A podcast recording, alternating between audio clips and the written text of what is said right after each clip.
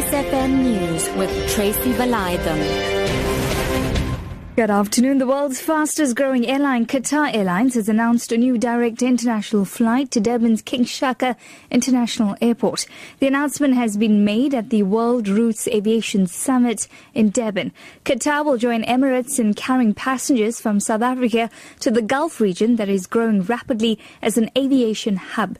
Qatar Airlines country manager Jonathan Minette. As a result, we will be increasing Cape Town to a daily service from the 1st of October, and from the 17th of December, uh, Johannesburg will become a double daily service. The addition of the Durban route will increase our overall capacity to South Africa by 10%, and our passengers are able to connect to over 150 destinations through our new hub in Doha KwaZulu-Natal Economic Development MEC Mike Mabuyakhulu says the new flight from Durban to Doha will boost the country's or province's chances to attract more foreign investment. Besides our traditional trade partners in Europe and America, KwaZulu-Natal continues to spread its economic wings across the globe, with other fast-growing regions like the Middle East, the Indian subcontinent and Far East now featuring strongly in our trade radar screen. This new route gives an added impetus to our growth prospects.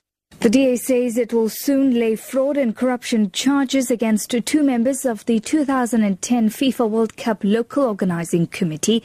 It says the charges are in connection with the more than 100 million rand that was allegedly paid to the Confederation of North Central American and Caribbean Association Football. The charges will be laid at the Cape Town Police Station.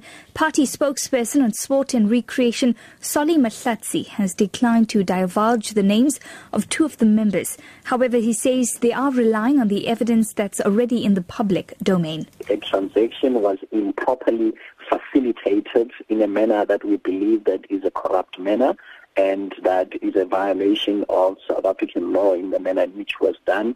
And we have approached, we are going to approach the police tomorrow because we believe that they are best placed to in, to initiate an investigation that will determine the wrongful conduct that was done, so that those um, those who are responsible are held accountable.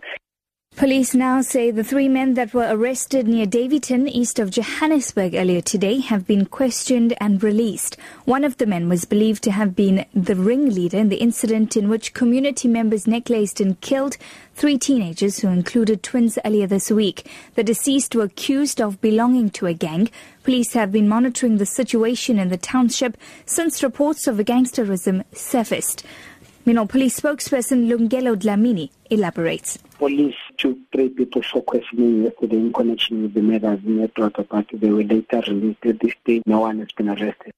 Abroad this afternoon, nine Chinese children are in a critical condition after an air raid exercise at a school in Gansu province went wrong. The learners were overcome by smoke following the incident. The BBC's Michael Bristow has more. In total, nearly 200 people suffered symptoms that included coughing, vomiting, and fever. Dozens were admitted to hospital. The authorities said too much smoke had been generated during the exercise. Air raid drills have been held across China over recent days, partly to prepare for future attacks, but also to remember the past. This incident in Gansu happened on Friday when schools across the province held drills to mark the anniversary of Japan's invasion of China. Your top story this afternoon. The world's fastest growing airline, Qatar Airlines, has announced a new direct international flight to Durban's King Shaka International Airport. For Lotus FM News, I'm Tracy Valaydham. I'll be back with more news details at 5.